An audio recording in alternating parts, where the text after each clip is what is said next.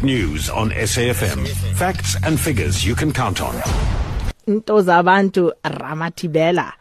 I when young bambezela black aces musini wam musini wam awulethu musini wam Bania Hello That's top of the morning to you Sakina and to the rest of the AM live listeners Yeah I take it you're happy about the news. Oh my goodness I'm so excited Ah, but some of your people are saying they would have preferred Gavin Hunt or somebody No else. no but no no Singashayang Estina we took Muhsin Ertugrul okay. We shall see. We shall see how long that optimism lasts. But uh, getting back to the markets, Asian shares rising there, rebounding from the, some of the steep sell-offs in global stocks since January. Yeah, you know, we, what we don't talk about is the fact that last week, up until yesterday, we've lost about close to uh, 2.8 trillion uh, uh, dollars, which is quite remarkable. But the most important thing, obviously, is the fact that the equity market has taken a little bit of a nosedive. And the MSCI Asia Pacific uh, rise for the first time this morning, went up by 0.2%. We saw as well uh, the leading stocks being also the uh, the manufacturing companies, uh, including the likes of Toshiba, for example, Toshiba Corp uh, rising up by 8.7%, which was quite incredible. And then CLSA as well, as well uh, Sakina going up by nearly zero, uh, by 5.1%. So the Shanghai Composite gained about 1.5% uh, after earlier sliding as much as 1.1%. This was at the early hours, at early stages. Just the Japanese stocks, when they went on to lunch, I don't know why they always mention that. They go on lunch. ukuyodla Sakina, While the market is running. Anyway, it's fine. It's It's important. I important. It's very important.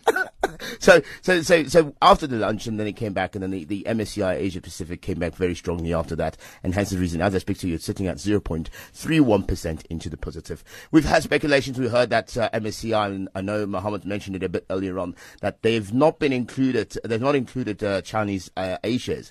Um, and the Chinese are not happy, and I'm also not happy. I'm like, no, but we Because know of you that they didn't include the Chinese. it's not because of me. It's because of those shares. You can't just control shares like that. You can't say, um, we are losing momentum. Stop all the shares. No, no trading.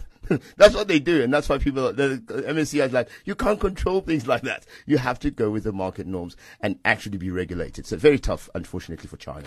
And looking at emerging markets, stock sell-offs, what's going on there? No, uh, like I said, more than two trillion was wiped off last week. And so what happened is when the market started to pick up again, which we're seeing already optimism coming in. Um, remember, there's two stories that are taking place that are, are a concern for us, uh, in, uh, particularly in the equity space. Firstly, is obviously the Fed meeting, which is taking place at the moment. So we want to hear what the response is going to be from uh, the uh, Fed. Our, our favorite lady there, Jen Yellen, will be speaking obviously tomorrow to tell us what they are going to be doing. We don't expect them to actually hike rates right now in June because obviously things have not been going the United States way. It's not been a great uh, the, uh, the the American dream type of of economy. So what we're looking to see is the dovishness that will, that will come out of there, and I think a lot of investors have already priced that into their investments. So we want to see what the response is going to be from that particular angle. But the big thing is Tina Sasa Britain. Yeah. Brexit. so everybody's speculating. Everybody's thinking that, in actual fact, polls are showing that they might just vote to Shaya Istina ku EU, which will be for, historical. It will be unbelievable. It's a very interesting story, Sakina. It, it, it certainly will be, but it is within the realm of possibility. Uh, but but you see what happens with investors they panic when things like that happen investors panic i told you before one of the things that makes uh, investors uncomfortable is when there's no stability so they they're worried that if the if UK decides to leave the EU, um, what, what about jobs? What about trade, intertrade? What's that? What's going to happen to that? What's going to happen to the manufacturing industry? So it creates a little bit of insta- instability. Mm, we shall keep an eye there. And then, of course, uh, Africa's uh, biggest economy, Nigeria, and their central bank to announce a new currency policy. You know, all these guys are trying to control what is taking place within their own economies, which is fine.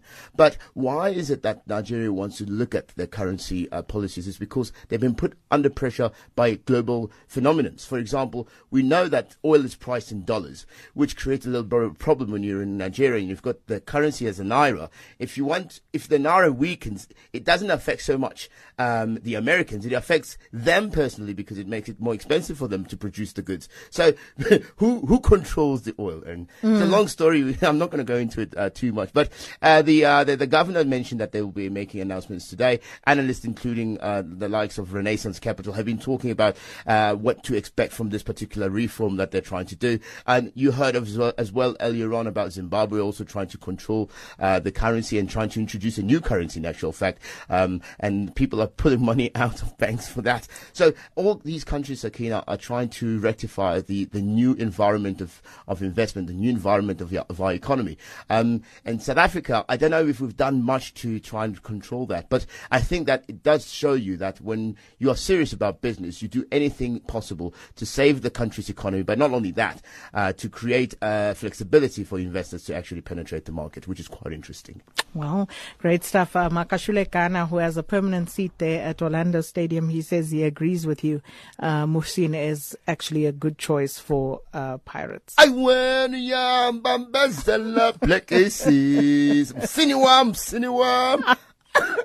Let's leave it there. Our market analyst, Clive Ntozabantu Ramathibela.